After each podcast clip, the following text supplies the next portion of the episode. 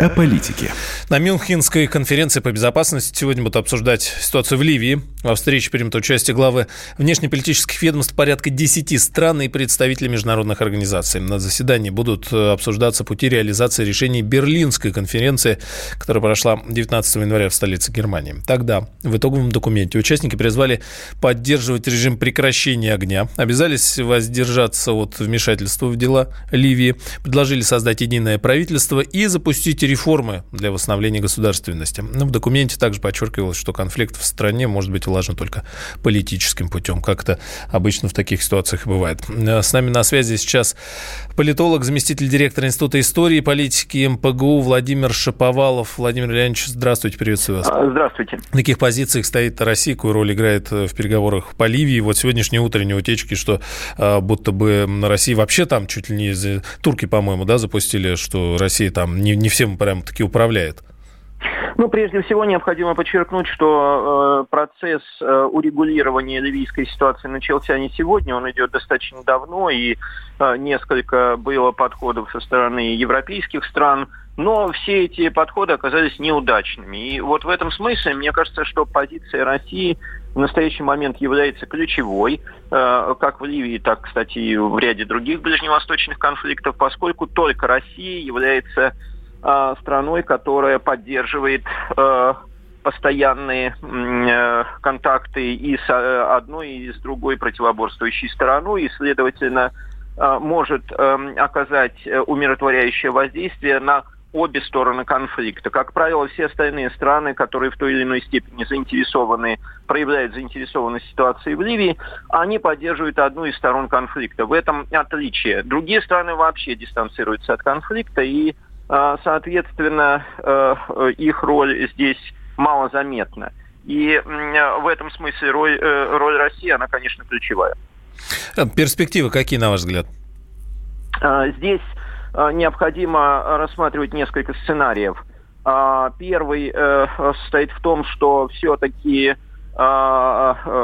Хафтер сможет захватить Триполи и восстановить контроль над всей территорией страны. Вероятность достаточно высокая, поскольку сейчас уже он контролирует 80% территории и является самым популярным политиком в Ливии. А, вероятность вторая, удастся а, все-таки достичь а, определенной паузы и а, конфликт перейдет а, в а, такую фазу а, малоинтенсивной войны, и в этом случае э, э, ситуация затянется, но э, жертвы прекратятся. Вариант третий начнется активная эм, э, внешняя э, агрессия со стороны Турции. Это приведет к резкой эскалации э, ситуации в напряженности и напряженности в Ливии и приведет к тому, что, возможно, в конфликт тянется несколько а, э, сопредельных государств. Да, там не только Ливия. В том числе и Египет. Самый а, печальный да, сценарий.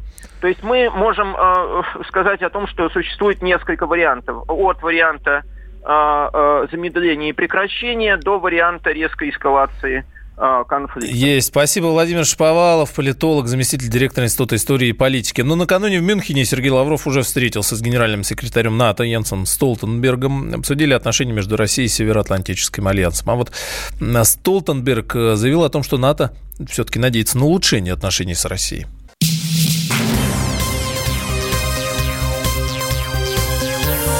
Темы дня. Вы слушаете радио «Комсомольская правда» в студии Игорь Измайлов. Хроники коронавируса. В Госдуме думали-думали и придумали, наконец, как же обезопасить всех нас от коронавируса. Так депутат Иван Сухарев взял и направил письмо на имя министра труда и социальной защиты Антона Котякова. Предлагает научить нас с вами личной гигиене. Ну, мы это забыли и не знаем, не умеем. Но причем делать это все будут, как э, предполагает Сухарев, на специальных лекциях на предприятиях, ну, которые где-то еще остались. Лекции и предприятия. Как бы смешно это не звучало, но мытье рук и чистка зубов действительно помогут спастись от коронавируса, да и не только от него. Так что еще одно напоминание об этом лишним не будет, считает врач-терапевт-иммунолог, специалист по особо опасным инфекциям Владислав Жемчугов.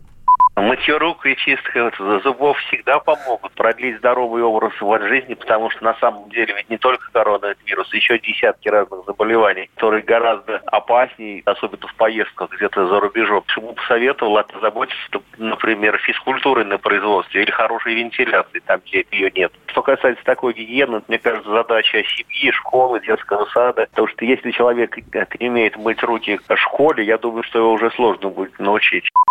Тем временем последние данные по жертвам вируса, к сожалению, пока оптимизма не вселяют. COVID-19 заражены уже 69 195 человек. Скончались от него 1669 человек. Это вот официальные данные. ВОЗ заявляет, что не могут дальше давать прогнозов. Но Китай продолжает борьбу с инфекцией. Там сообщили, что некоторые разработанные вакцины уже тестируются на животных. Но это еще все пока разговоры.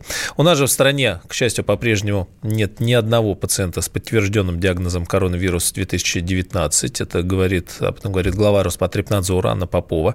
Ну, также уверила, что на территории России действуют две сертифицированные тест-системы. Они используются на границе с Китаем для проверки каждого прибывающего из республики.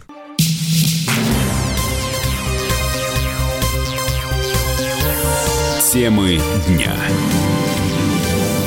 Вы слушаете радио «Комсомольская правда» в студии Игорь Измайлов. В столичном регионе сегодня действует привычный уже в последние дни, недели и месяцы желтый уровень погодной опасности. Виноват во всем гололедица. Водителям, пешеходам предписано быть предельно осторожными. Какие еще предупреждения принесет нам грядущая неделя, расскажет ведущий специалист Центра погоды ФОБОС Евгений Тишковец.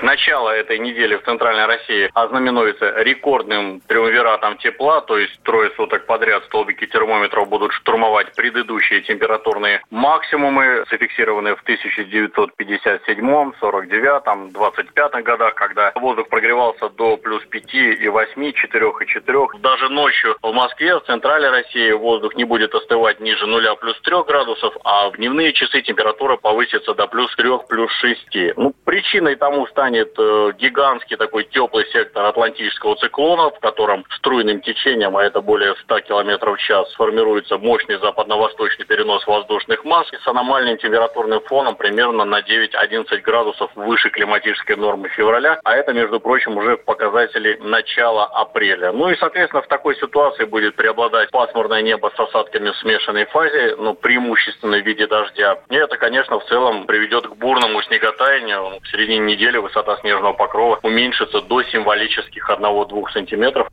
Действительно, в Москве до весны снега уже может и не остаться. Из-за циклона, про который нам только что рассказал Евгений Тишковец, оставшиеся сугробы начнут быстро таять. Есть мнение, что в целом весна в России наступит раньше положенного, если, может быть, уже не наступила.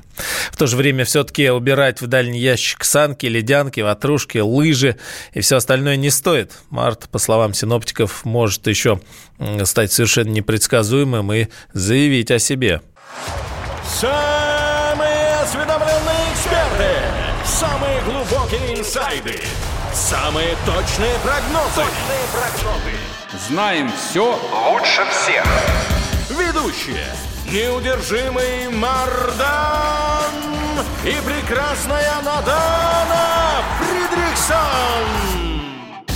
Первая радиогостинная «Вечерний диван» на радио «Комсомольская правда».